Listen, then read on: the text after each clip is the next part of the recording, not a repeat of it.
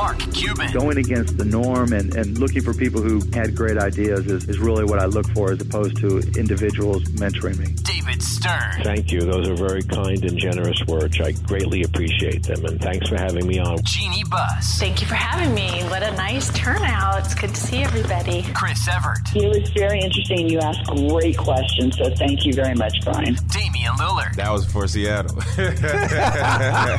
Maria Taylor. Oh, thanks, Brian. I appreciate it. And your preparation shows too. Tim Howard. Well, I appreciate you saying. I look forward to catching up with you again soon. Just to name a few. Welcome to Sports Business Radio. Now, here's Brian Berger.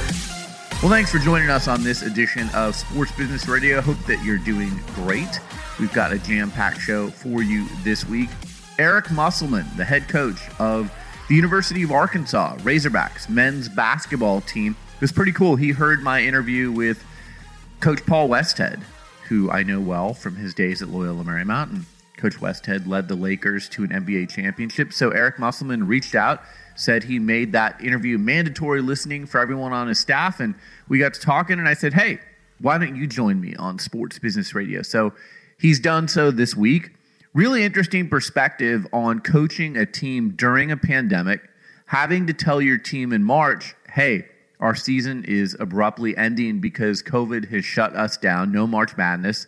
What's he doing to prepare for the upcoming 2020 21 season? Also, he is the son of a head coach, Bill Musselman, the late Bill Musselman, and how did that influence him coming up? And lastly, Coach Muss used to coach the Golden State Warriors and the Sacramento Kings. So, what are the biggest differences between coaching at the NCAA level, where he's 130 wins, 46 losses, and coaching an NBA team? We get that insight from Coach Muss coming up on our show today. Also, Keith Foreman, co founder of Sports Business Radio, is going to join us for the latest installment of our COVID 19 roundtable discussions, where we kind of examine where the sports world currently stands six months into the pandemic that shut it down in March of 2020. This week's edition of Sports Business Radio is presented by CBDMD, the official CBD partner of Sports Business Radio. From Sleep PM to their Freeze pain relief product, they've got a wide variety of THC free products that are my choice and the official choice of Sports Business Radio. Visit CBDMD.com Enter the promo code SBR to save 25% at checkout. I'm joined by executive producer Brian Griggs. Griggs, how are you? I'm doing great, and uh, I really enjoyed the Musselman interview because it's just like you said, it's the perspective of coaching during COVID is something that the normal person doesn't really think about, and how much more difficult their job is with a team and managing a team and changing schedules and workouts and all that stuff. So, really interesting interview. He has some great stories too. I'll uh, Paul Westhead too. But uh, great stories, great interview, and of course, you and Keith banter is always fun too. Yeah, no, good, good stuff. I think if you don't learn some things from listening today, uh, you're listening with the volume down. So turn it up, and I think you'll have some good uh, nuggets to take away today. Want to start off with a few headlines. Number one. Rest in peace to Ruth Bader Ginsburg. I'll tell you, last summer, my daughter and I went to Washington, D.C. for a week and we had the opportunity to sit inside of the Supreme Court. And Griggs, that was one of the more powerful moments of my life. I know it was powerful for my daughter too. And you see, you know, the chairs of the Supreme Court justices and where Ruth Bader Ginsburg sat, and you just kind of reflect on the landmark decisions that have been made inside of that Supreme Court room. And you know, she was an amazing woman and she inspired a lot of people, including my daughter. So rest in peace to one of the greats.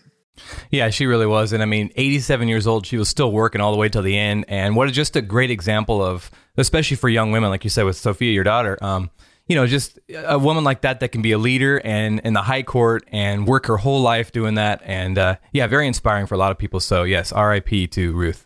So, if you have not seen the movie RBG, or On the Basis of Sex. Two different movies, great movies, both about Ruth Bader Ginsburg. I would highly recommend that you see both of those. All right, another headline Michael Jordan is going to serve as the principal owner of an unnamed single car team that's going to feature Bubba Wallace as the driver. Wallace has signed a multi year deal for the team which will feature three time Daytona 500 winner Denny Hamlin is a minority owner. Hamlin and Jordan have been friends for many years. This is really cool, Griggs. I mean, imagine the Jumpman logo on the car. That's going to be great. But I think Michael Jordan, because he transcends sports, is going to introduce a whole new fan base to NASCAR and to Bubba Wallace. I think it's a win for everyone. Yeah, I think you're right. And as you mentioned, the car, I can't wait till to see the design with the logo and Jordan's influence on it. And I mean, Jordan's great. I mean, anything he touches obviously is solid gold. So I think it's going to be great, like you said, bringing some some hoop fans into the racing game. So bring it on. I'm excited to see how it comes out. Well, and a lot of people may not know Michael Jordan, who grew up in North Carolina, was a race car fan, and you know he's grown up around uh, fast cars and, and things of that nature. So I, I think it's authentic to him. It's not like he's just throwing his name and his logo on something. This is something he's passionate about. So I think it's a, a, win all the way around. All right, two quick things before we get to our interviews. Number one, Griggs, last night I was watching ESPN's Megacast on ESPN2 Monday Night Football.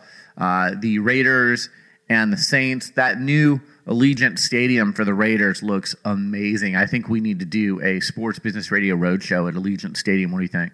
I'm down with that. Yeah, it looked awesome. I mean, that that view from down the end with the glass wall, and then you just see all the hotels from the strip. Pretty cool location. We drove. We were in Vegas back in October, I think. No, before COVID, sometime, and we saw them building it, and I'm like, oh, the location's amazing. So it was cool to see on TV. So I put out a tweet while I was watching the megacast. You know, basically said uh, they had Charles Barkley and Peyton Manning on at the time, but they had many other guests: Mark Cuban and Russell Wilson and uh, just a, a, load of, of people on ESPN2. So it wasn't the main Monday Night Football broadcast on ESPN; it was the megacast on ESPN two. And I just said I would sit and listen to Peyton Manning and Charles Barkley all day long. Their conversation was actually better than the game at that point. And lo and behold, Griggs, I'm watching on Monday Night Football, and the Sports Business Radio logo and the tweet pops up. Pretty cool when you see our branding on national TV. Yeah, it's great. You sent me the screenshot, and I was like, "No way, that's so awesome!" Because it just looked like it was official. It looked like we were legit, loving it, and it was a great tweet. So it makes sense, and I agree. I mean, Peyton and Charles, just put them on all day long. I'm listening. Yeah, it was cool to be on alongside of them. Last thing I want to just quickly discuss. I had a chance to be in the Denver Nuggets virtual fan experience room game seven, Nuggets and Clippers last week. And, you know, we had kind of joked how do you get in that room? What do you do? So, Michelob Ultra is the sponsor of the NBA's virtual fan experience. I happen to know someone with the Denver Nuggets, Declan Bolger, who's a good friend, chief marketing officer. He's been on the show before. He was kind enough to let me into the virtual fan experience. And Griggs, what a great time to be in there. Game seven. And Alex English Nuggets great was in there. Rocky, the Denver Nuggets mascot, was in there. And then they had a bunch of fans in there. They use Microsoft Teams to help you log in. And it's really cool. I mean, you go in and, and you can you're basically seeing the the shot that they're seeing in the arena where you're in like one of those virtual seats. And then you can also see the game on your computer. So you can watch the game on your computer and see what's going on in, in real time. And then you can see the shot that's up on the screen in the bubble there. And I had people texting me, hey, I see you behind the Denver Nuggets bench. We even made the Sports Business Daily uh, with John Ourand. He, he did a little blurb that we were in there. But it was fun to experience it.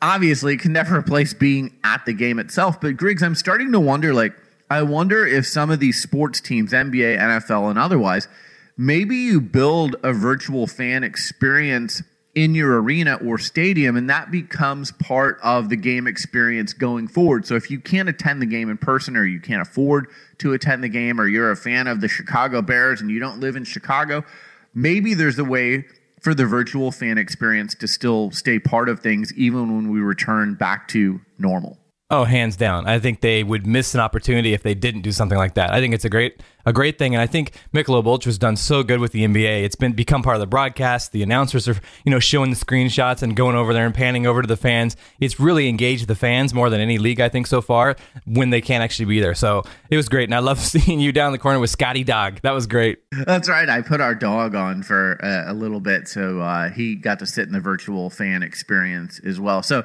overall uh, kudos to the NBA. Kudos to Microsoft Teams. Thank you to the Denver Nuggets for allowing me to crash that party. You know, again, they won a game seven, so I don't know that there's a much better time to sit in the virtual fan experience than a game seven win. So that was fun to see the vibe going on in there, and uh, it was a lot of fun. So, and it was just cool to kind of you know get inside of it and see what it was like, and I, I would give it a, a very positive review.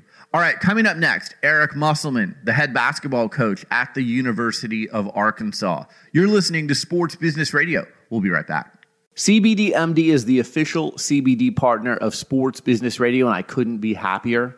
Their products have made a huge difference in the quality of my life, my daughter's life, even our dog's life. I was having a difficult time sleeping, and CBDMD CBD PM drops and capsules have allowed me to sleep better than I have in years. CBD Freeze has been amazing for my daughter and I after we work out. Even our dog loves CBDMD's soft chews. They've got a great array of products. And one of the things I like the most about CBDMD's products, they're all THC free. That was very important to me.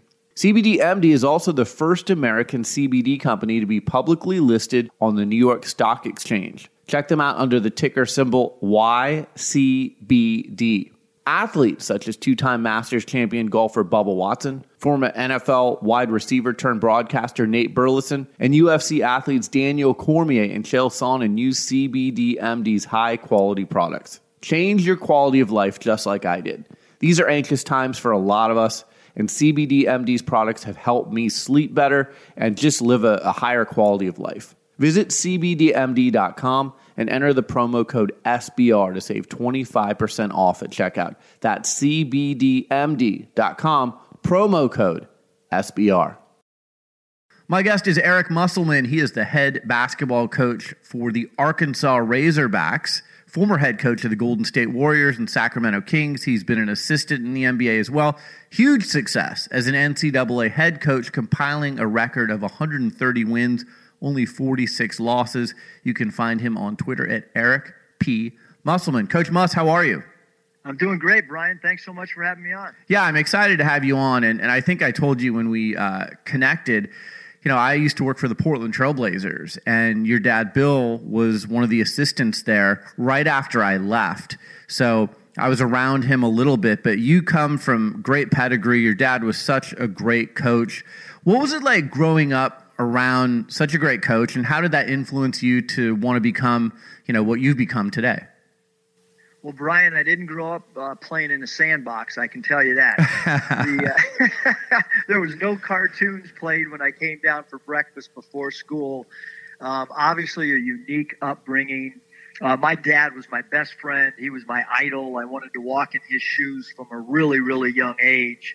Um, I even remember uh, early elementary school. I would get out of school. My mom would drive me to the University of Minnesota.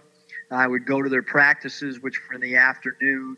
Uh, I would shoot after practice when he would go uh, have his staff meetings, and then I would later join him. A lot of times, food would be brought in, and we would spend some of the early evening uh, watching game tape, and then I would go back with him, and then it would start all over the next day. So um, being able to go on road trips, um, you know, with my dad, both when he was coaching at the University of Minnesota. I remember going on a road trip very vividly, uh, playing at Michigan when they had Campy Russell, and um, and then later on when I got a little bit older, um, having the ability to be a ball boy. Um, you know, for for my dad, and, and and it was really interesting, Brian. He he kind of wanted me to be the ball boy attendant uh, in the Cavaliers um, locker room, and I wanted to do it with the opposing team so that I would be around other star players on other teams. So, but just so many opportunities, and got a chance to meet so many of his friends, um, both in the NBA and then maybe more importantly, some of the connections that he had outside of uh, the the NBA and other sports. So, so an incredible upbringing and a lot of leadership qualities learned on a daily basis.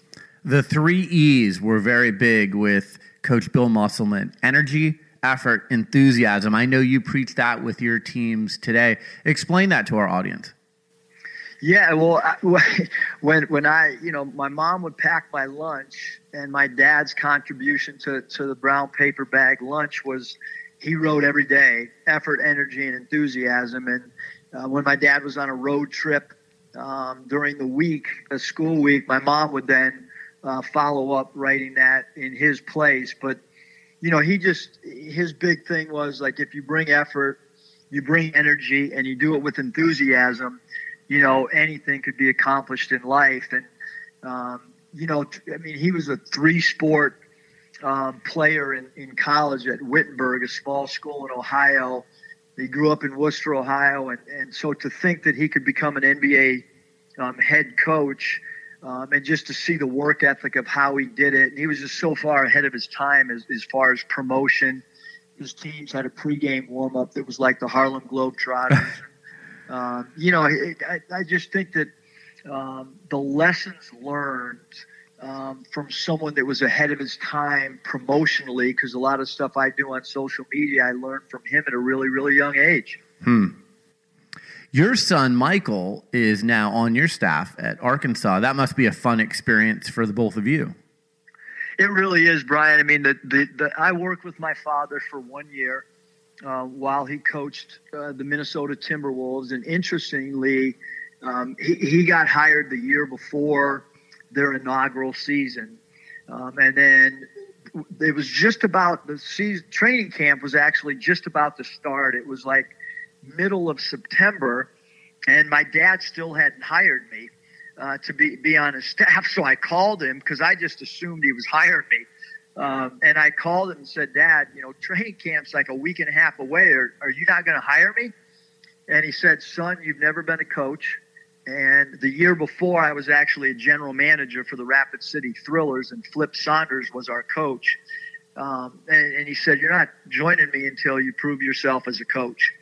Um, and Flip ended up going and co- coaching the La Crosse Catbirds, and so it opened up the Rapid City Thriller job. I did that for a year and then got a chance to be my dad's assistant coach, Brian. And so that was um, one year that now that he's no longer, you know, living is a, is a year that I'll always look back on. Um, you know, Tom Thibodeau was on that staff.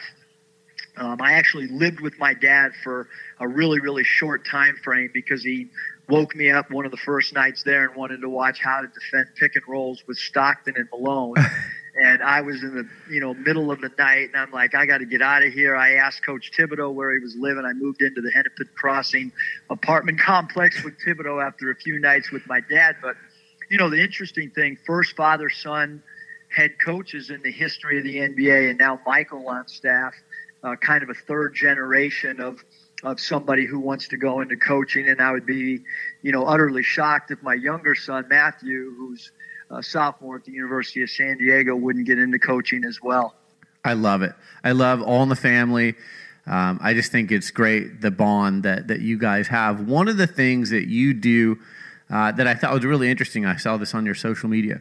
You have your current Arkansas players write a letter to a past Arkansas Razorback who wore their same number. How'd you come up with that? I love that you know, there's just so much history um, at, at, at Arkansas, Brian. And I, you know, I started thinking. I was looking through an old media guide, you know, and I started looking at all these great players, the Sidney Moncriefs and the Corliss Williamsons, and I kind of thought, like, how can we, you know, make those guys, Joe Kleine, make those guys feel a part of the program, and and and and know that we are discussing what they did and what they accomplished. Um, and I actually wrote a letter to Coach Nolan Richardson as well. Hmm. Um, you know, and I just, I, I, you know, like there's so many cool things about coaching in college, um, and and we want the Darrell Walkers and all those guys to know, like, hey, we recognize what you guys did. We recognize that there's got to be great pride putting this uniform on because of the history of the program. And I have not done that, Brian, anywhere else that I've been. Um, but we did feel uh, with the history of the program that it was something that we really needed to do. And I wanted, I wanted our current players to know uh, a little bit about the program. So they actually had to study. What we did is we gave each player four to five names of people who wore that number, and then they had to go back and they had to study to see which one they wanted to write to. I think that's great. I just think it's really. I think, you know, you look at all these sports teams, whether it's basketball or football or baseball, knowing the heritage of who laid that path before you, whether it's a coach or a player, I think it's really important. I don't think there's any doubt. I mean, I know, like, for me, you know, I love to study coaches, and, um, you know, it was really important. Like, there was a show on uh, Eddie Sutton, a documentary on him, and, and, and I thought it was important because Coach Sutton had so many great years at Arkansas that not only I watch it, um, I told our whole staff that they had to watch it. Um, and I also wanted my wife and daughter to watch it just because of the history and showing great respect for people that have laid the groundwork for us today. Yeah. All right. I want to hop into current times because 2020, what a year. And, you know, everyone I've had on this show this year, they've had to pivot in some way, shape, or form. How has it been coaching during a pandemic when, you know, we've all been social distancing and, and March Madness was canceled? Like, it's just been a crazy year. How have you pivoted during this year? Well, Brian, the first thing we did was we really made a conscious effort. You know, I had worked for Doc Rivers in Orlando and studied a lot of stuff that he currently does. And, you know, one of the things that he talked to uh, with the LA Clippers when they were on downtime and not back in the gym was win, you know win the wait. So that's a phrase that we used with our guys. And what does the win the wait mean? Well, it means while uh, you weren't with us before you got back on campus, while we were waiting to see what was going to happen with our world.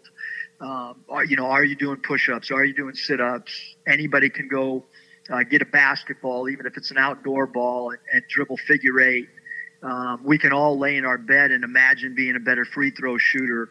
Um, you know, so all those things were part of winning the wait. Are you reading a book and studying about the history of basketball? Um, or are you reading a book uh, to learn something about the world? So all those things we talked about winning the wait, but um, we, you know, be nimble is, is a phrase that we've used now that we're back together uh, because it's you can do all the right things on a college campus. I mean, you can try to form a, a, a contained environment or a bubble or what, what, whatever phrase or wording you want. Uh, but at the end of the day, um, you know, these, these young men are, are college students and you just never know something could be something as innocent as playing golf, miniature golf with somebody. And then that person uh, might get COVID you know 24 hours later and then that particular person could go into you know quarantine for 14 days and never have um, you know covid so it's i think there's just so many things um, the great thing is i coached in the usbl and the and, and, and, and in the old cba and in the g league and, and you're and, and and guys are coming and going and i think that we've already seen it with a very very short uh, college basketball or college football season, just the first weekend, how rosters are are are, are going to fluctuate based on you know the pandemic, and and you've got to be nimble, you got to be flexible. Uh, players are going to have to know multiple positions because um, you just never know what's going to happen when you wake up the next day. And so, uh, being nimble is something that we've talked about on a daily basis. I'm curious because I haven't really talked to a, a current college basketball coach this year. How are you guys doing testing? Is this daily testing? Is it every other day? How do you guys keep track and and you know do the tracing and all of that stuff? Yeah, so I mean, first of all, the SEC has their own medical you know outline for when you're in season, um, and then another one for when you're out of season. And um, for us, because we're not in season, um, we're now doing um, every Tuesday um, you know, we do uh, we do testing, and and uh, and then the tracing just becomes, um, you know, it's it's pretty easy for us because our guys are all online classes right now, which they weren't last year, but but they are right now. Um, and then it's you know, like your trainer and you're on campus. You know, medical team, meaning team doctors, and, and the, it, it, the the rapport that they've developed. Because um, I've seen it on a daily basis now with our trainer, um, the conversations that that they're having with our student athletes. I mean, they're they're developing an incredible bond uh, through communication um, since we've been back together.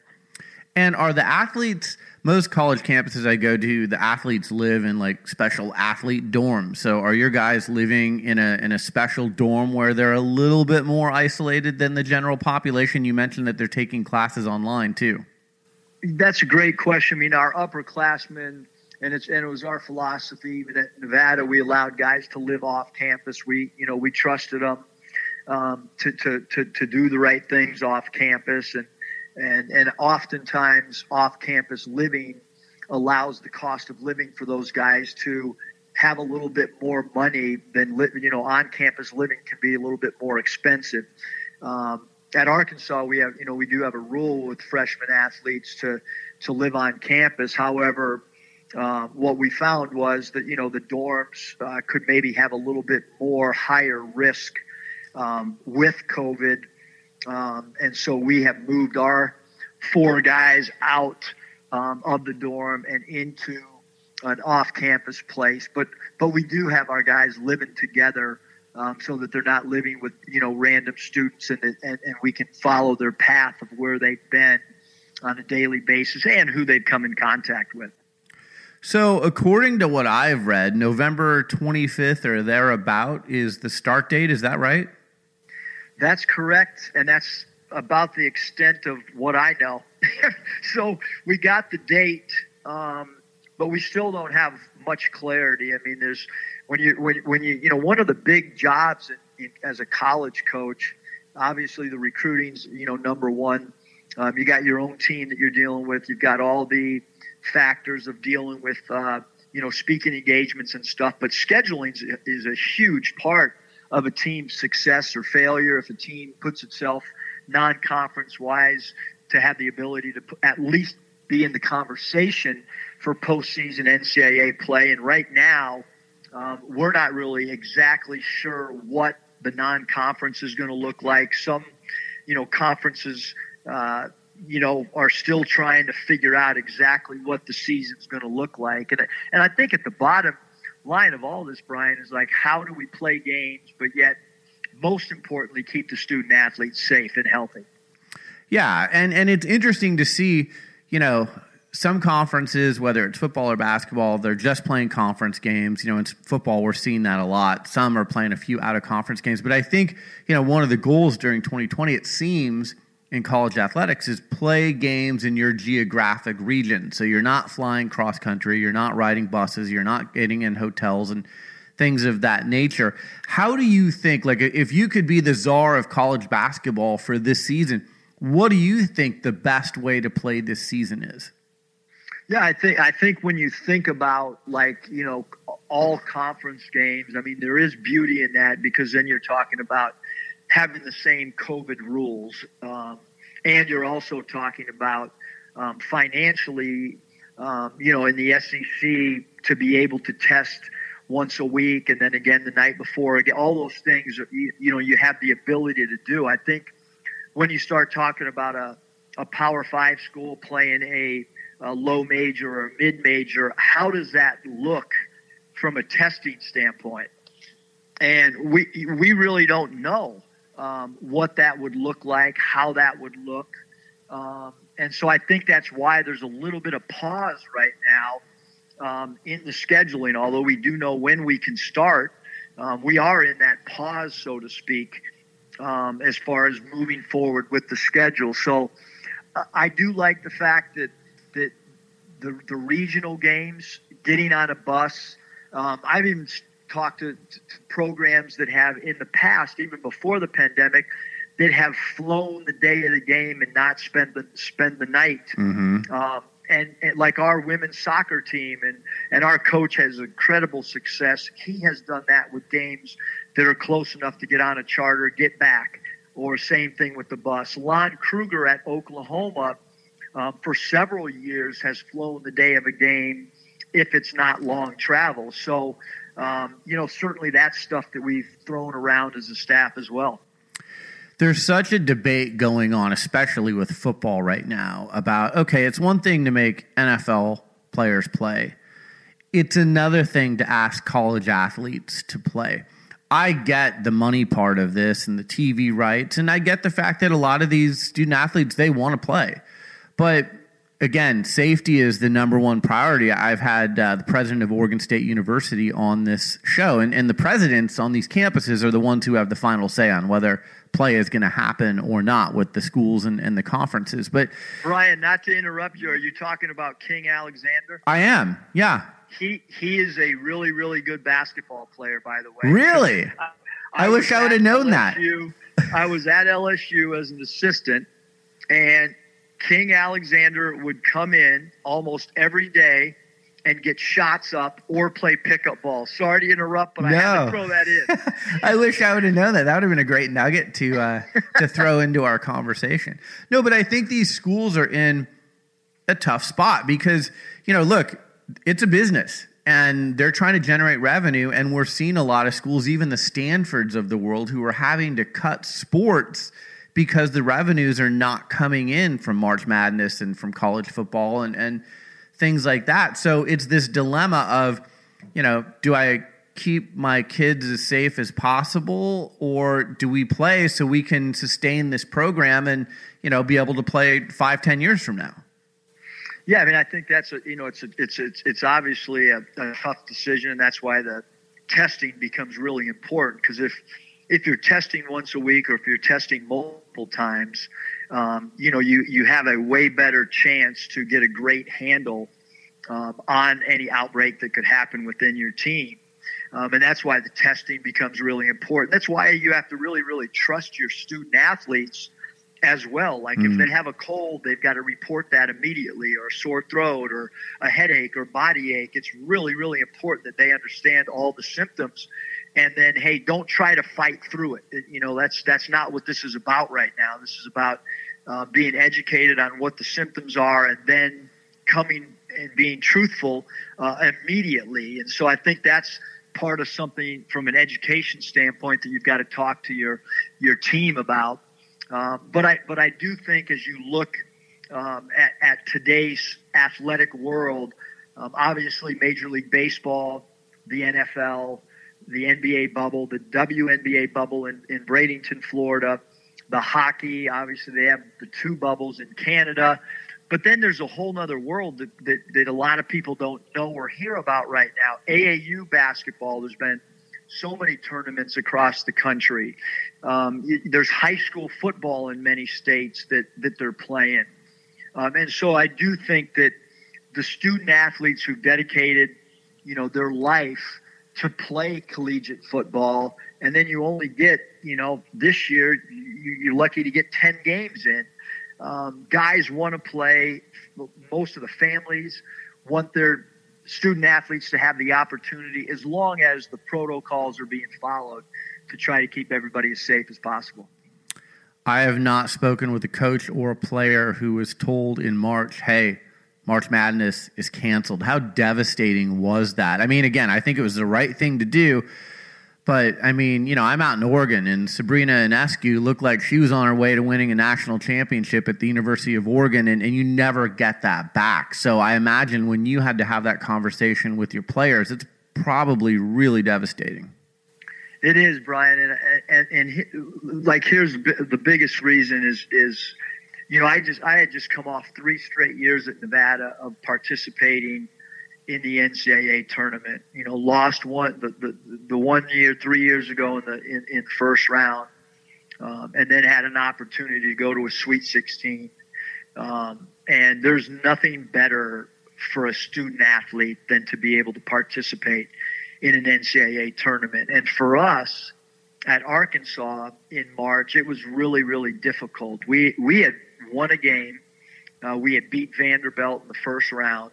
We were getting ready to play um, South Carolina. And the way that our game started against Vanderbilt was my son came running off the floor. We were just about to tip. I think we was about seven minutes before the game, and he had just found out about the Jazz and mm. Rudy Gobert. And so we went into that game walking out, you know, for the opening tip, thinking, is this particular game going to get canceled? Now, our players had no idea because their phones were already up um, and, and they didn't have access to know what happened. But then immediately after the win, when we were obviously really excited that our chances were still alive in the SEC tournament, um, we were told immediately after the game that there would be no fans the next night. So that was an adjustment. We went right back and started preparing. Again, we had the late game. We didn't get back till really late. We started video on, on South Carolina. We started talking about a game plan, and we had a meeting the next morning um, at 11 a.m. to go through our walkthrough. And I got a phone call from our athletic director, Hunter Yurachek, at about 10:48, uh, and he told me. So I didn't have a lot of time to gather myself. Um, I was a little bit shocked and stunned, uh, and and started talking to the team about what was going on. And one of the players stopped me and said, "Well, wait a second, coach. Is what you're telling us we're not playing tonight?" and I had to tell the group of young men like the season is over, like mm. we're done. God. And uh, you know, I broke down crying, as did many of our players. So probably the the hardest uh, team meeting that I've ever had, Brian, for sure. Yeah, especially for those seniors. Again, like not only is the season over, your career is over.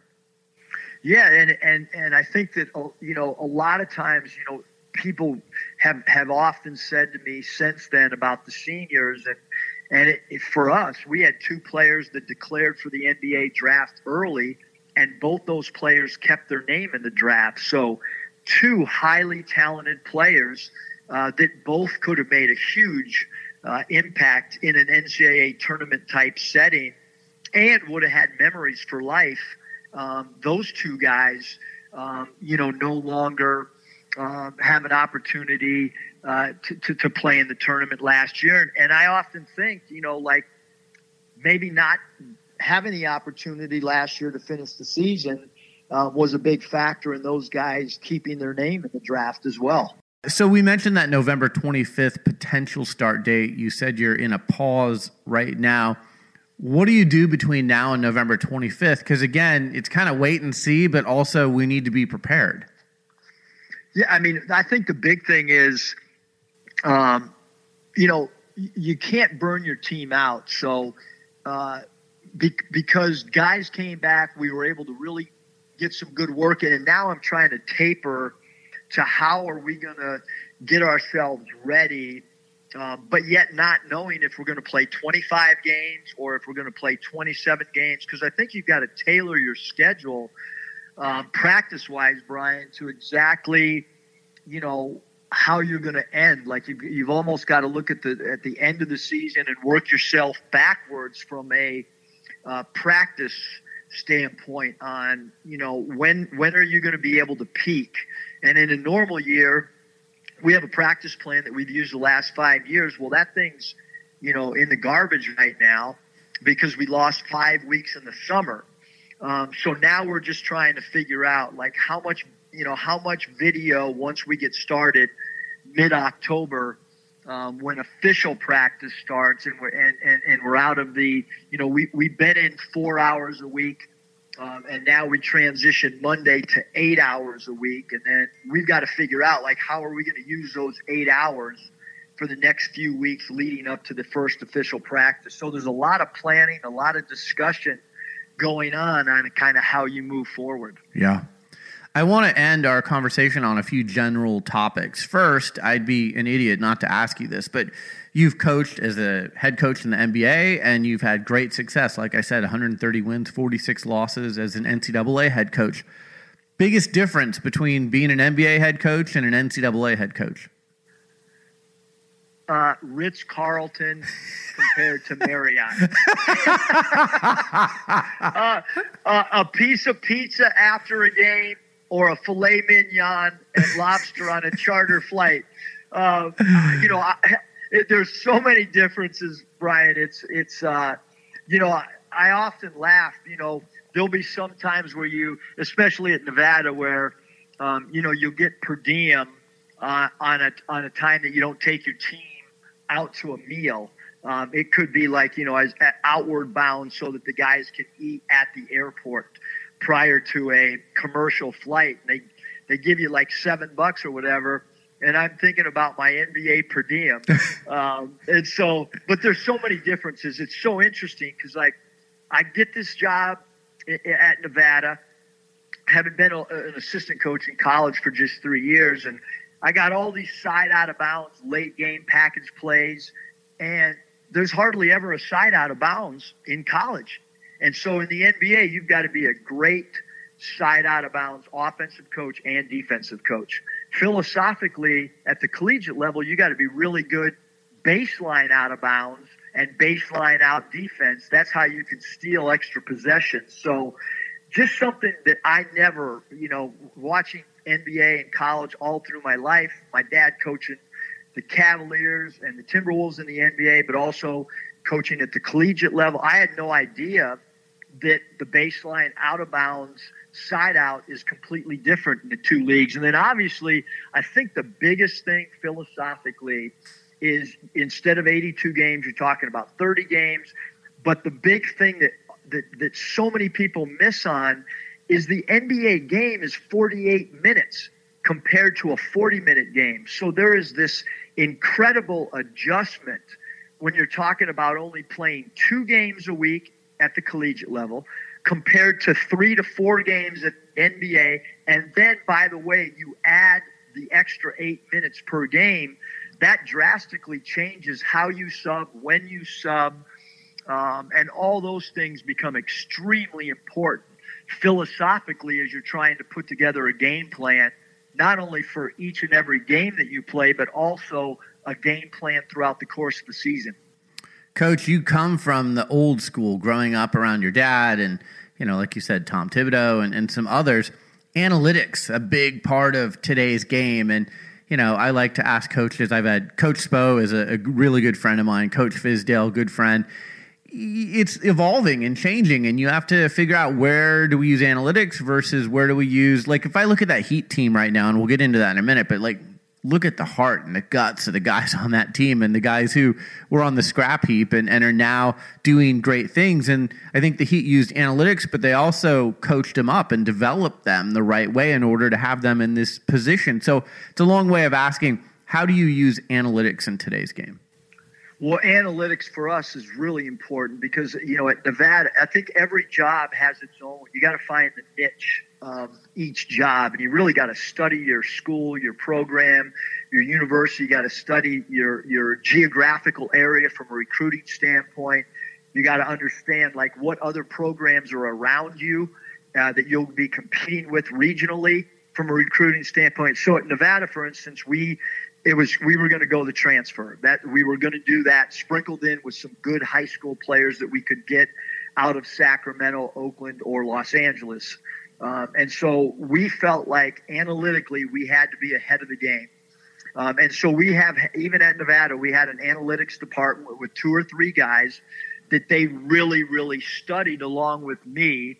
Um, and try, and we came up with a formula for a Pac-12 transfer if they average set between seven and ten points, what they could average in the Mountain West, and obviously that would jump up to about 13 points to 15 points. So we had this philosophical, based on numbers. We could plug guys in. Then we get to the SEC. We add Clay Moser to our staff, and Clay had been the leader of the analytics department for the Los Angeles Lakers. So he adds a new layer to what we've already studied. And when I was when I was living in the Bay Area, uh, one of our one of our neighbors in Danville, California, was Billy Beane uh, with the Oakland A's. Wow! And so I tried to study, talk to Billy, um, tried to really dive into the book Moneyball. But this analytics thing, it's and, and Coach Tom Thibodeau and I laugh about it all the time. My dad was so into analytics. Uh, he had a formula uh, for rebounds per minute, and he divided the rebounds per minute the opposite way that most people do.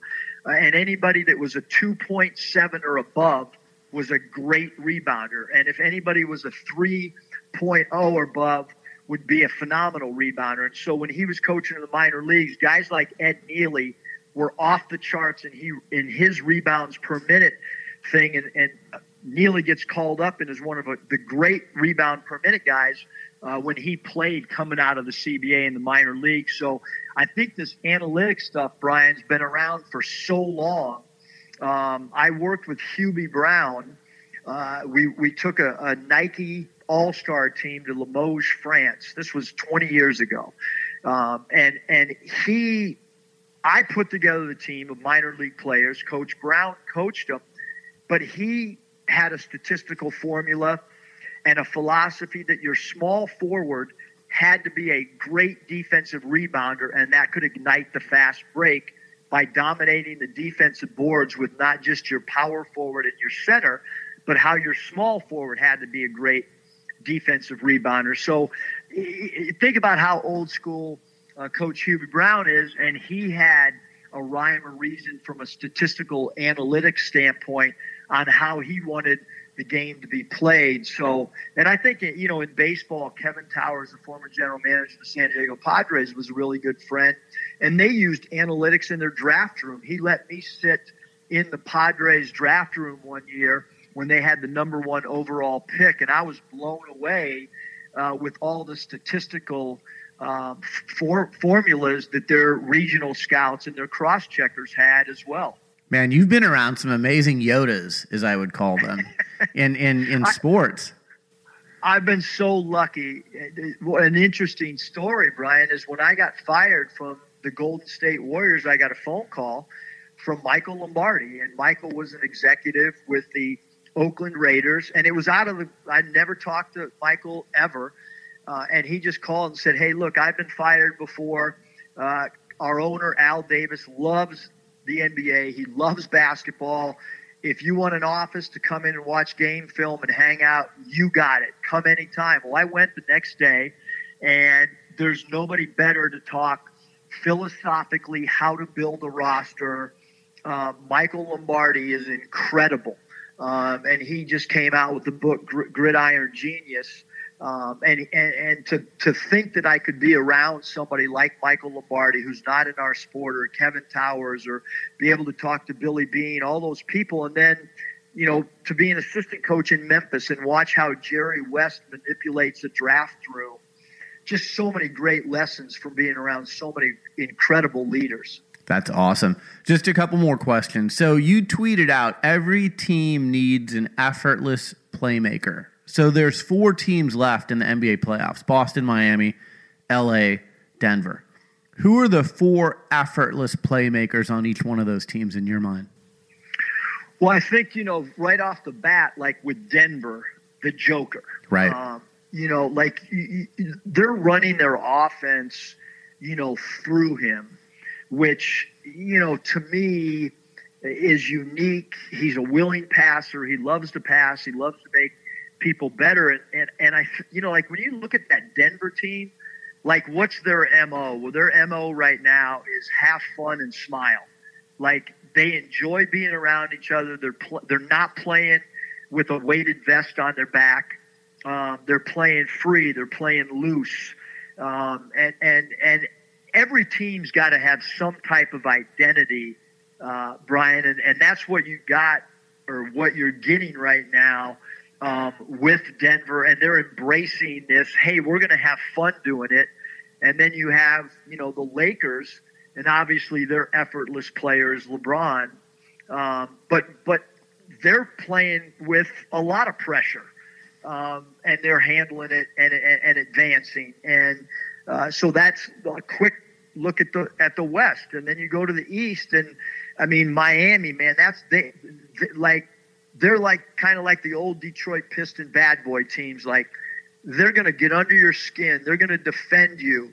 In game one against Boston, Miami played approximately 10 to 12 zone defensive possessions. And then they came back last night played between 30 and 40, depending on if my son was counting or I was counting. uh, but that shows you Coach Spo's ability to make adjustments because they were not that heavy in the zone most of most of the regular season, and and he's got them clicking on all cylinders, and and the culture that he and Coach Riley have down there. There's never a better conditioned team. Um, and and you know what? Like their philosophy is how do we win every year? Like you're never going to hear about the process or the rebuild in Miami. That's not their DNA. Their DNA is we're going to develop our own guys like they have with Tyler Herro and guys like like they got guys that are getting better. Duncan Robinson, those guys are getting better. And then they've added veterans like Jimmy Butler, and, and Butler's probably the effortless guy, um, you know, with Miami. And then you go to, to, to, to, to Boston, and at least through the first two games, I think Miami has just worn down Boston from a mental toughness standpoint. Now, we never know where the series goes from here. And then the Lakers, I mean, I would think LeBron is their effortless playmaker. He makes everything look so easy. There's no question. I mean, when you have a player like that that commands all eyes and all the attention, and you think about the long advanced passes that LeBron can make, and um, he is one of the all-time great effortless passers and a guy that makes his teammates better on a nightly basis. I mean, a lot of guys that play with LeBron James, although he does carry the load offensively, with every team he plays. A lot of guys have career years playing with him, which I think is an incredible, uh, you know, positive impact that he has because there are some really great scorers that their teammates have below average years as opposed to career years, which guys have with LeBron. Well, and of all the things I'm looking forward to watching in the Lakers Nuggets series, you have two of the greatest passers of all time in LeBron and Jokic. And what a treat that's going to be to watch those two. There's no doubt. And it's not, you know, to me, it's not just the vision, but it's the willingness and uh, liking to do it. You know, like Magic Johnson, when you watched him play, like he got more joy out of making a great pass. And you can see that in LeBron and the Joker is those two guys enjoy it. Like to watch the elbow game with with Joker and Murray is incredible. I mean, those guys love giving the ball back to each other, and then Murray will move without it, curl, and they know they're going to get it back when they're open. Uh, and that makes guys move without the basketball when the ball has eyes and you're willing to share, and then it becomes contagious. Last question for you, Coach. Uh, social justice has become such a big issue this year, as it should be. And, you know, whether you're a corporate person listening to this show or a coach like yourself, you're having to talk to your staff and to people in your life about, you know, the way of the world today and how we can make it better. I've had a lot of guests on recently to talk about this topic. How are you talking to your team about what they can do to make this world a better place? Well, it starts in my home. Um, you know, my wife and I, um, you know, have these conversations all the time. Um, and, you know, we have a daughter, um, you know, who is half black, half white. And so the conversations that we have internally in our own household um, are incredibly impactful as I then go talk to our staff or our own team. Um, you know, the, the like the, the, social injustice or just racism. Um, you know, when my father coached in the 70s at the University of Minnesota, uh, there was a fight with Ohio State. Um, and and I know the ins and outs of the fight, and a lot of it was was race based um, and it never really came out because it was in the 70s. But I, I, I know what what went on, and so I've been at a very very young age.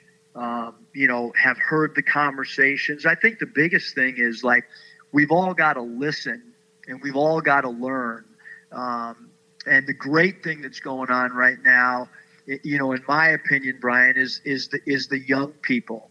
Um, you know, because even my own son, both of them, one a college age and one just out of college, um, like they get frustrated if not enough is done or not enough attention is brought to social injustice. And I think that our younger people uh, in our country um, really, really want to make an impact and make a change, which I think is awesome. No, I think it's great. And I think, you know, I have a 15 and a half year old daughter, and I think this next generation is the generation of action. And they're not just going to sit around and wait for things to happen. And, you know, as I've been reminding people on this show, vote. The way our world works is, is you know, you exercise your right to vote and you go out and vote, and that's how change is made. So at the very least, go out and register to vote. And, you know, I think, isn't there a, a rule that there's going to be a day off in November so all the student athletes can go and vote? Yeah, it's it's it's a it's a it's a you know it's a great initiative, and and uh, one of the assistant coaches at Georgia Tech, um, who played at Stanford, and, and was a head coach at the University of Portland, Eric Reveno, he he kind of started the thing with basketball in the NCAA, made a big push. Um, he actually reached out to my son and had my son try to help get other SEC people involved, and so on and so forth. And and the voting is so important. You know the what the NBA's done with with bringing awareness to voting, um, and, and even social injustice. I mean the calendar uh, that Rick Carlisle was reading off um, day by day um, uh, uh, from a social injustice calendar was something that we bring every day to our team and we read it and then we discuss it before we practice. So um, I think just continually to listen, continuing to educate, um, and, and, and, and most importantly, the young people they're not afraid to voice their opinion, and I think that's the crucial thing. Um, is is that people are able to speak up and, and, and give an opinion and let people know how they're truly feeling. Eric Musselman, the head coach of the Arkansas Razorbacks men's basketball team. A great follow on Twitter at Eric P. Musselman. Coach Muss, it was really nice to get the the direct message from you after you listened to the Coach Westhead interview. I think it's great that that you found that interview and that you found it interesting, and really a pleasure to talk to you here today. Brian, thanks so much. I mean, the Sports Business Radio. I mean, the podcast with Coach Westhead was so incredible. Uh, it was a it's a must listen on our staff uh, before we regather in 48 hours uh, after the weekend they will all have listened to it. Um, and I, any young coach should listen to the veteran coaches like Coach Westhead. And, and the coolest thing is, he had a system and an identity, which is the hardest thing for any coach. Like when you can watch a coach team in any sport, and you say, hey, they're going to do this in this game. That's the greatest accomplishment I think any coach and Coach Westhead. That podcast was awesome. Keep doing what you're doing, Brian. Thank you. Listening. Yeah, he's a treasure. Can you believe, before I let you go, the story he told of they used to practice at high schools and the high school gym inside was closed. So he's out with Kareem and Magic practicing on the asphalt. How would that play today? Brian, there's no chance today, but I will tell you, um, when I was when I was a ball boy for the San Diego Clippers, and Gene Shue was coaching, World B. Free was playing with Nick Weatherspoon, Swen Nater, Don Casey was an assistant coach. We practiced on the naval base uh, in San Diego, no air conditioning. Oh. I mean, that thing in, in September was about 150 degrees. The floor was never swept. And it's so interesting. We would go two a days. And on those two a days, because it was hard getting off and on the naval bit. Coach Shue would actually have sandwiches brought in, and we would practice for two hours. Then there would be like, you know, Subway sandwiches brought in. Guys would eat it, and then we'd go right back out. They wouldn't even retape. Try getting away with that now, not in a plush practice facility. There's zero chance that stuff happens. Not in a million years. All right, Coach Musselman, thank you so much for joining us. You're listening to Sports Business Radio. We'll be right back. There's no question that live sports and entertainment events are changing as a result of the COVID 19 pandemic. To ensure a strong recovery that keeps fans safe and engaged, sports venues are reimagining game day with Boingo's 5G connectivity solutions. Boingo Wireless helps partners across the NFL, NBA, MLS, and NCAA redefine the in venue experience with 5G ready cellular and Wi Fi 6 networks that power new touchless technologies. From contactless ticketing and security and in app food ordering to IoT robotics for cleaning and maintenance, Boingo's backbone of wireless connectivity makes new stadium use cases possible. Choosing a digital transformation partner you can trust is key to achieving fan experience goals and following rigorous health and safety protocols. Boingo is the largest operator of indoor wireless networks in the U.S. They help world class venues navigate a complex and ever changing technology landscape and have done so for 20 years. I recently had Austin FC president Andy Loughnane on Sports Business Radio. Here's what he had to say about Boingo, Austin FC's 5G partner. A relatively competitive process led to a relatively easy decision. The decision to go with Boingo was one that came with a lot of comfort and confidence. Now more than ever, staying connected is what matters most, and Boingo makes it all possible. Our thanks to Boingo for their continued support of Sports Business Radio. If you need a trusted partner for your network and digital transformation needs, look no further than Boingo. Learn more by visiting boingo.com or emailing sbradio at boingo.com. That's sbradio at boingo.com. We're back here on Sports Business Radio, and since the sports world shut down on March 11th, Sports Business Radio co founder Keith Foreman has joined me regularly for what I would say COVID 19 segments, updates. We kind of discuss how this is all progressing. Keith Foreman joins me now. Keith, how are you? I'm okay. How are you doing? I'm all right too. Uh, it's interesting to see, you know, where we are with things now, because obviously in March, which seems like a decade ago, we looked ahead to now and and you know tried to figure out what the sports world would look like. But uh, I wanted to cover a number of different topics with you in leagues, and you know, let's start with the NFL. So the NFL, you know, king in the United States gets the best TV ratings, and you know, we wondered there's a hundred plus coaches and players on an NFL team. How would they be able to play without spreading COVID or having COVID shut down their their locker room? And so far, after we're two weeks in, but we've had a full week of testing in week one. Only two positive cases with players. And much like the NBA has really figured out how to do the testing and how to isolate people and how to keep the COVID from spreading, so far, and I know we're very early on, NFL seems to be doing a pretty good job.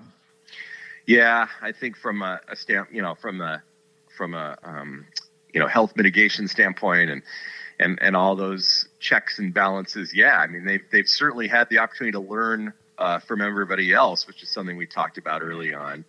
And you know, back on March 11, I don't think anybody had any clue yet what the impact would be of COVID. The reality, probably for the NFL, is that you know the murder of George Floyd and the whole you know escalation of the Black Lives Matter movement has probably had more of an impact on this season. Um, you know, obviously, other than no fans in the stands and you know wearing masks on the sideline and that kind of stuff. But you know, you went from a league where they had trouble uh, recognizing Colin Kaepernick to uh, all of a sudden a league that's using images of him in promotional videos. Yeah, and it's interesting because yes, I think it's it's much better. Um, you still have Colin Kaepernick and Eric Reid who are out of the league, who are still criticizing right. the NFL. Kaepernick, according to Reid, has not been contacted by Commissioner Goodell. Um, so you know, you want to believe that they're moving in the right direction, but then you hear things like that and you go, well, are they really moving right. in the right direction? But as far as what they're allowing the players to do with, you know, their cleats and, and with, you know, just kneeling and, and it doesn't have the same uh, overtones that it had before. It's much more acceptable, which I think is progress and it's a, it's a point in the right direction. Now, NFL has tens of millions of dollars to spend on testing, and they're doing it just like the NBA. College football, on the other hand, Keith, is a mess. So before this past weekend's games, there were 29 FBS games played. 16 games were postponed or canceled. So almost as many games canceled or postponed as you had played at this point we're seeing, you know, Houston Baylor postponed and it's a mess in, in college sports. And as you just heard, you know, in the interview with Eric Musselman, the head coach at the University of Arkansas, they're testing once a week. every Tuesday. That's when they're testing. So college athletes are not being tested as much as the pro athletes. And we're seeing that the results of COVID spreading on the college level are, are much greater. Yeah, this is a really, really messy situation.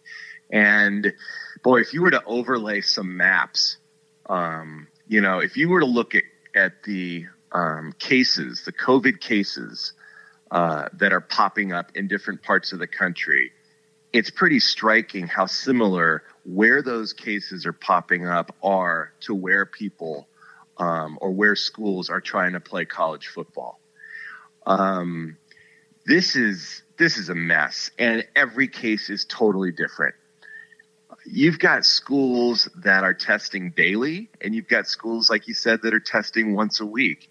And I think what's what COVID has exposed in college football is that I guess sure in some cases we're talking about student athletes that are playing football, but I mean the the the veneer's been ripped off of this thing from so I can't remember who who who wrote that in that exact way. These football players are essential employees. Period. Right. I mean the Big 10 is in the middle of a 6-year 2.64 billion dollar TV deal with ESPN and Fox Sports. That's the reason they're coming back. Yeah, and as I said to Coach Muss, like I get it, right? You're college athletics, and like any business right now, you're just trying to survive. And football is the revenue generator for college sports. Basketball is second. March Madness was already lost, so you lost, you know, a lot of money there. So they're in survival mode. I get that. But what you said is also correct that you know, these are not pro athletes. They are not NFL players. They are not NBA players. They are not being handsomely rewarded for risking their health. And the thing that's interesting to me is, you know, the Big Ten and the Pac 12 were the two conferences that said, we're not playing in the fall. Well, now the Big Ten has announced they're coming back and they are going to play. And the Pac 12 is on the cusp of doing so as well. So now, even the two conferences that said, hey, we're not going to play, the health and safety of the players is first and foremost. Now they're coming back, and it's because of pressure from the coaches and from the parents and from the athletic directors. And, you know, we're going to see how this turns out. It may turn out and be fine. But remember when we remember when we used to worry about health and safety in football uh, more for the head injuries, right? Yeah. Um, you know, now you layer in the COVID, and then if you're on the West Coast, you know, you've got incredibly hazardous air over the last three weeks. You know that you know uh, training, you know practices have been canceled and and the like. So, you know, again, you've got a group of human beings, you know, that are 18 to 22 years old that are pretty much just told where to go and what to do and don't have a whole lot of say in the matter and are absolutely essential in generating huge dollars for universities and conferences. And I'll tell you what, I mean, having a sophomore on the campus at, um, well, he's living off campus at University of Colorado. Um, it is just, it's dramatic the difference in the college experience between the athlete and the student.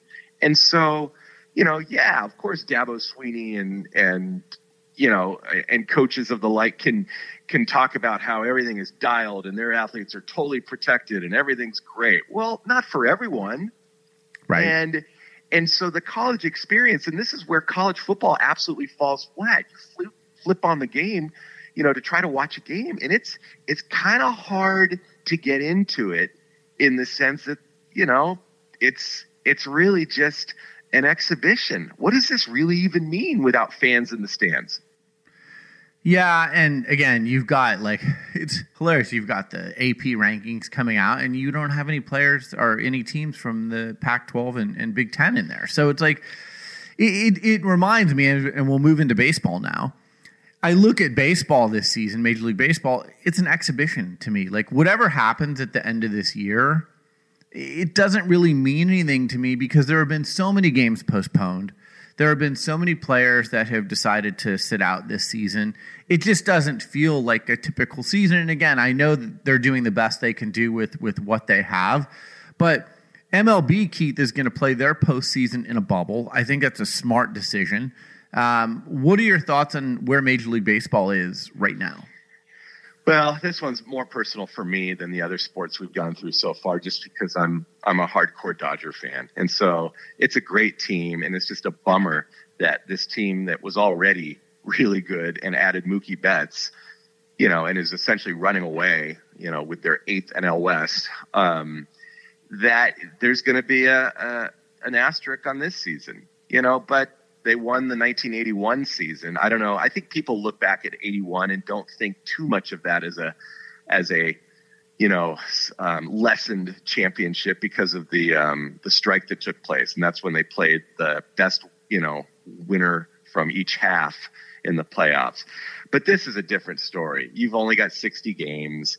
They're, they've been tinkering with all kinds of new new you know ways to play the game, putting runners on second in extra innings, you know, playing seven inning doubleheaders, uh, DH in both leagues, expanded playoff, and you know, Manfred's trying to ram ram a lot of those things through to to become the norm in the next regular season, and. Uh, I mean, look, it's the same playing field for all, but no, it isn't because some teams have played, you know, 60 games and other teams have played 45 games. And some teams have played against really good competition and other teams have played against nobody. So it's, I guess, yes, you'll crown a champion, but you're always going to look back at this year with, with, with some level of skepticism.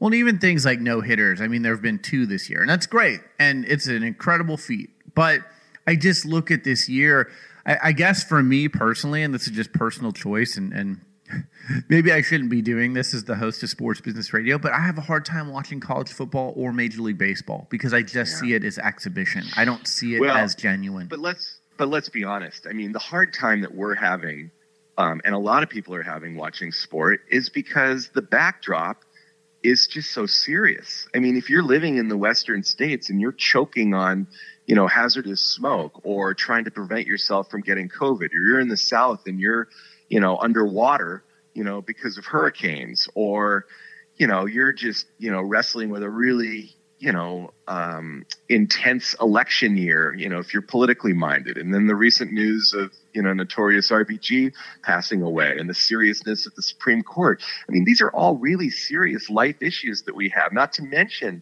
you know, people that are out of work and, and forced to be at home and kids aren't in school. And with that backdrop, sports, I'm sorry, it just, it doesn't, it's not as much fun as in normal times. And that was really the case. And I'm, I'm going to move the, the needle um, forward to golf. You know, watching U.S. Open this weekend, Brian, you know, the, these announcers were using words like devastated and crushed, and their hopes and dreams are dashed, you know, when they're missing three foot putts. And it's just, it's hard to use language like that when you could clearly see no one's on the course for very serious reasons.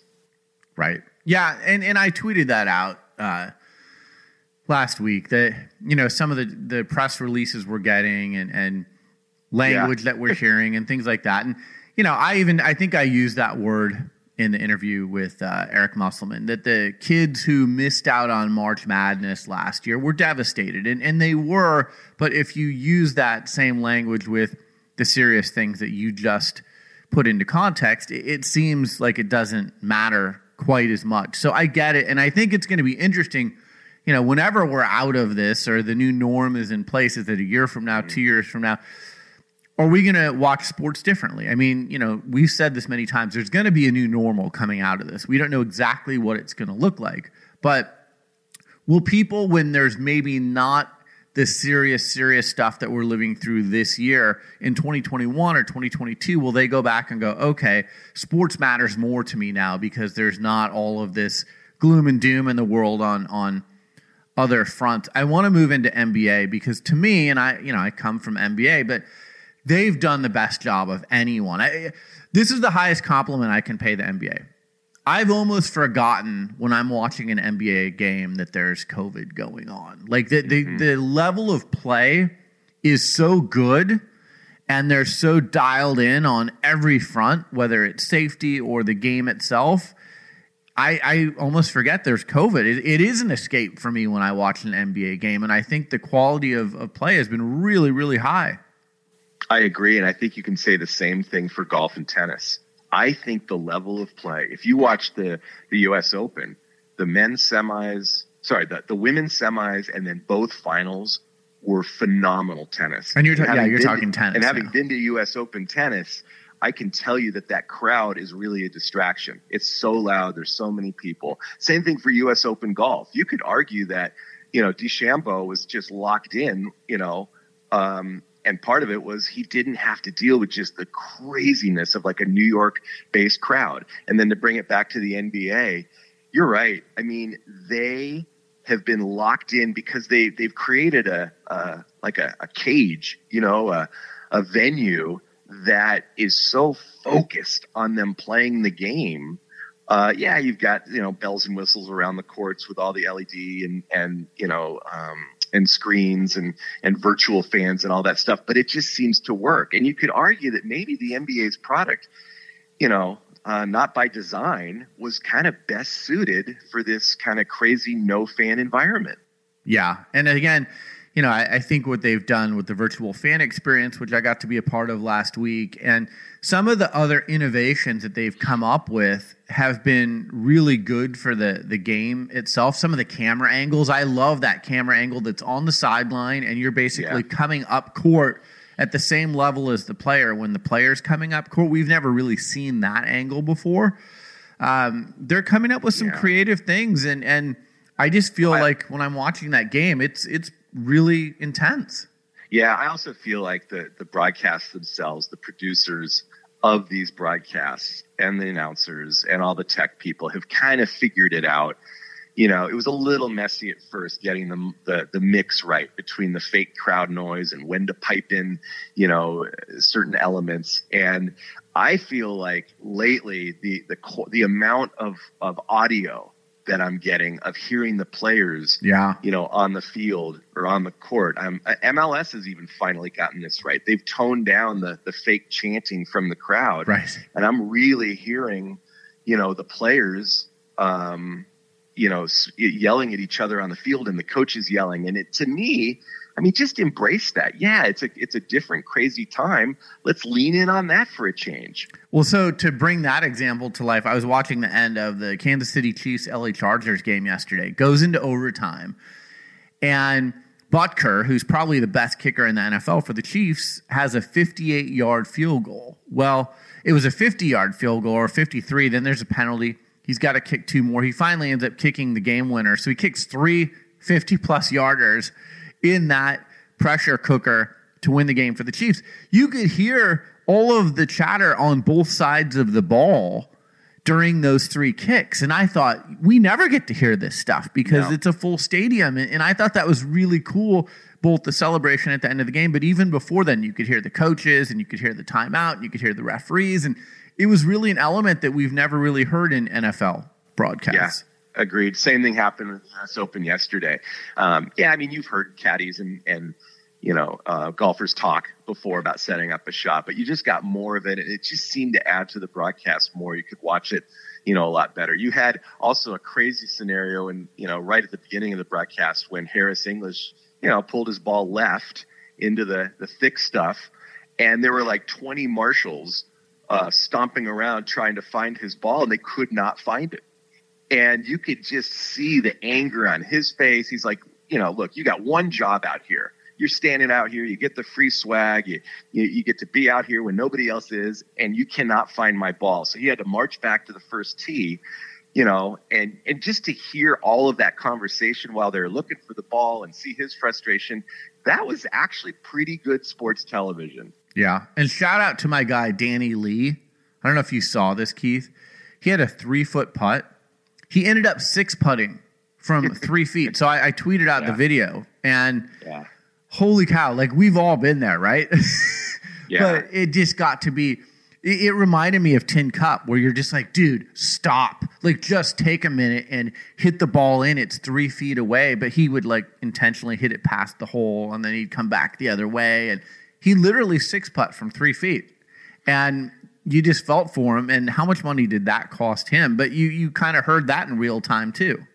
Yeah, definitely. No, I thought the golf the golf plays well. It really does. Yeah. I mean, yeah, the the crowd adds, you know, uh, a, a ton, obviously, in a U.S. Open environment, especially in New York. But I just the stories that these golfers, you know, have, um, the, especially the the DeChambeau story is just fascinating. You know, with with him changing his body and approaching the game completely different, and the fact that he was able to do something, you know, to tame that course on a day when not another golfer in the world could, other than maybe you know Matt Wolff, who for 21, you know, had a phenomenal uh, tournament.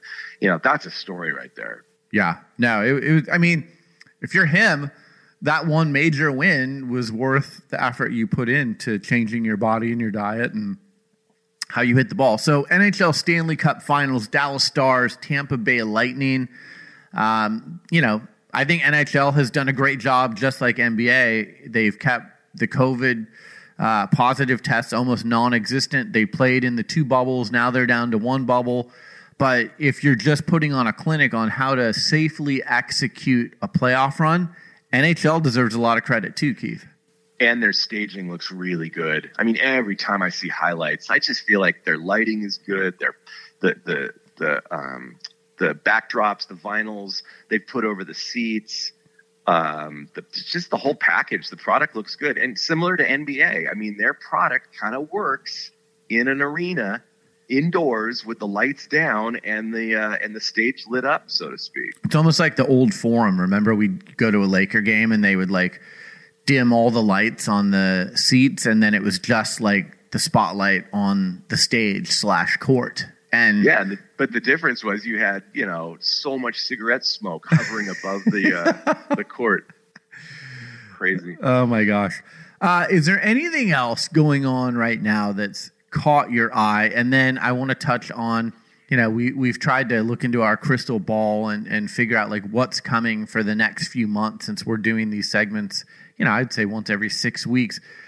Anything that's caught your eye, and then also, uh, what do you think is ahead? Well, I think karma has caught up with the Houston Astros. Uh, That's true.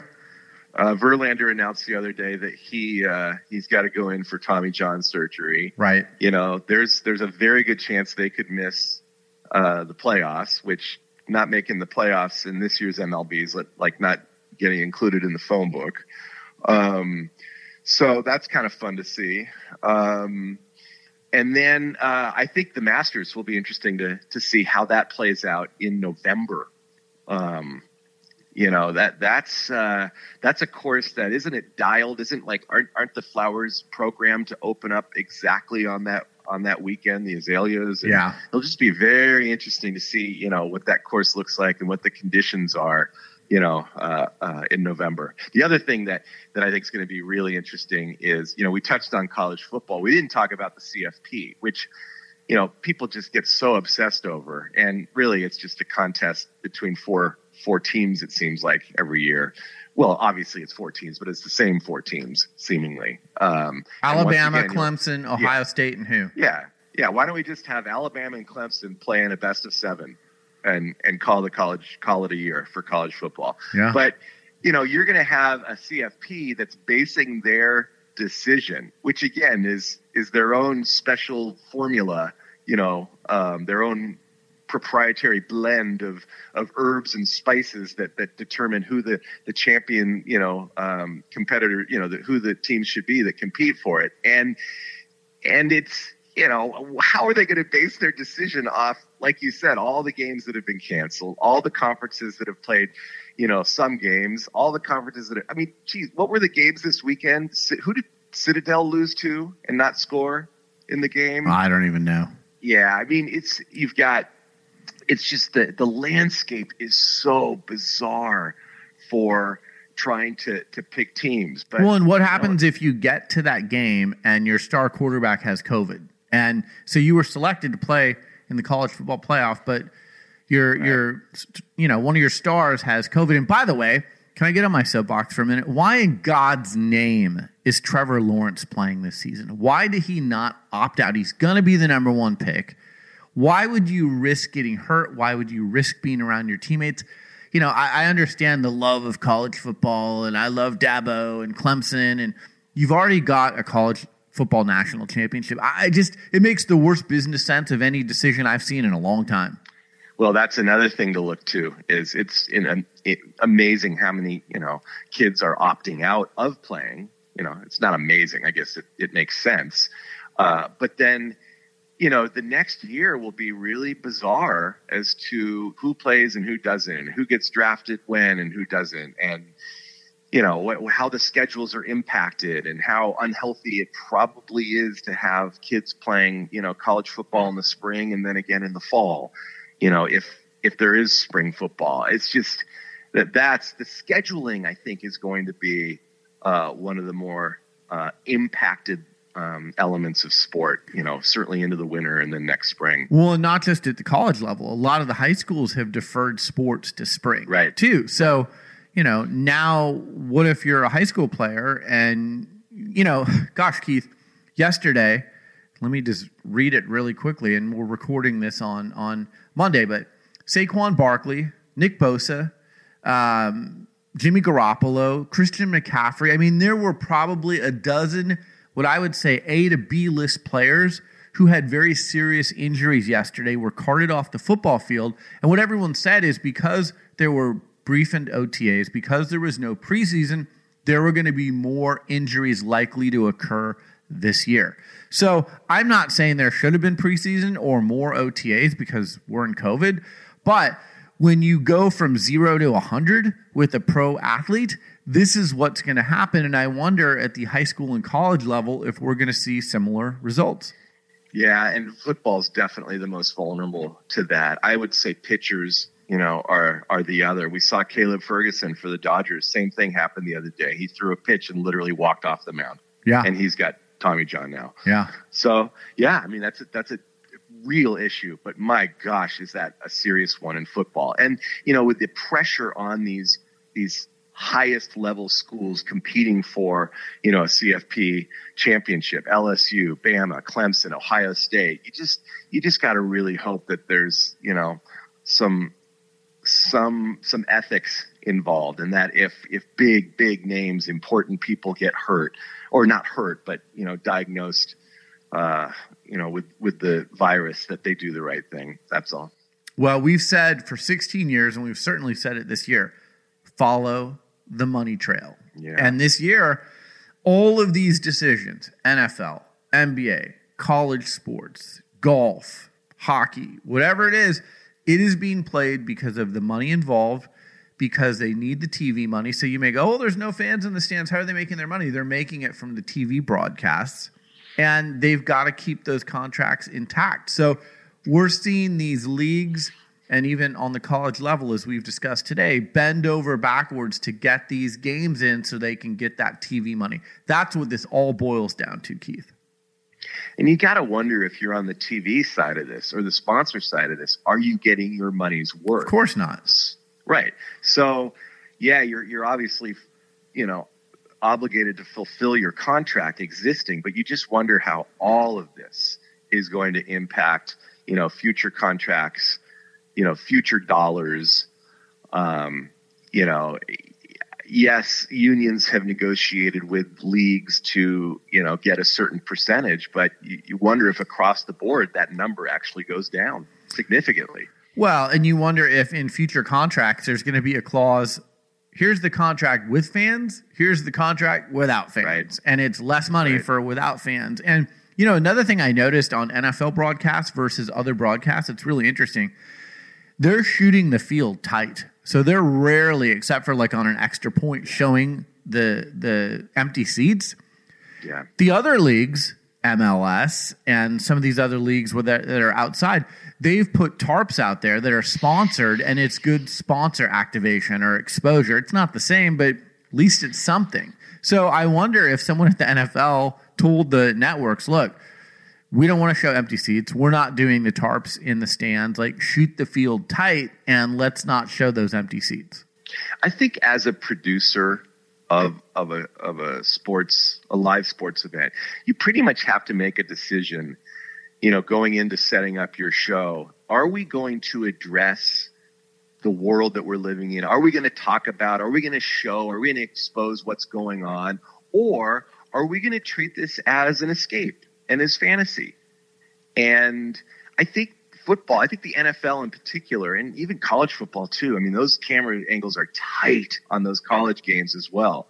Um, I think they're treating their product as an escape. It's like, yeah, it's a tough. Everyone's dealing with a lot of tough stuff right now, but here's an opportunity to escape everything and just enjoy some football and be entertained for three hours. You know, and, and you still have your fantasy leagues. Um, you know, and I think that's how the NFL is treating this more than the other leagues. All right, before we wrap up, any final thoughts? No, I think I've given you all my thoughts. I, you know, I just woke up and, and, and got my first coffee in me. So just to be able to get out a thought this morning. Well, a fresh uh, cup of not- perspective. That's what this is. Yeah. And, and, uh, you know, we could have started after I got my coffee in me and you might have gotten something a little, little bit better from me, but, but no, I think this is all I've got. I'm going back to bed. All right, Keith Foreman, co founder of Sports Business Radio, CEO of A Fresh Cup of Perspective. Thank you for joining us, and we'll do this again soon. Thanks, Pete. You're listening to Sports Business Radio. We'll be right back. If you're working from home now, like I am, you still need to look professional. Many of us are doing Zoom conferences or FaceTime calls with business associates. That's why I turn to my Mizzen and Main dress shirts. I need to look good from the waist up, but I also want to be comfortable. Mizzen and Main is like athletic wear disguised as a dress shirt, making them great for comfort while working from home. It's a shirt that has worked for thousands of customers, including hundreds of professional athletes like JJ Watt and Phil Mickelson. Head on over to mizzenandmain.com and use promo code SBR to get $10 off your dress shirt. That's mizzenandmain.com code SBR. Guess what? Mizzen and Main also make super comfortable wrinkle-free pants and shorts, so you can check those out as well. Head on over to mizzenandmain.com. Use promo code SBR to get $10 off your next purchase. That's mizzenandmain.com, code SBR. Well, that's it for this edition of Sports Business Radio. Thanks for tuning in. Thanks to our show staff, Brian Griggs and Josh Blank. Thanks to our friends from Boingo Wireless, CBDMD, and Mizzen and Main. And thanks to our partner, Malka Sports, for powering Sports Business Radio. Learn more about them online at malkasports.com. That's M A L K A sports.com. For Brian Griggs, I'm Brian Berger. Have a great week, and we'll talk to you soon right here on Sports Business Radio. This and every SBR podcast is available on Apple Podcasts, Spotify, Stitcher, and your favorite listening app. Follow Sports Business Radio on Facebook, Twitter at SB Radio, Instagram at Sports Business Radio, and online at sportsbusinessradio.com. Sports Business Radio is produced by Brian Griggs and Griggs Productions, griggsproductions.com.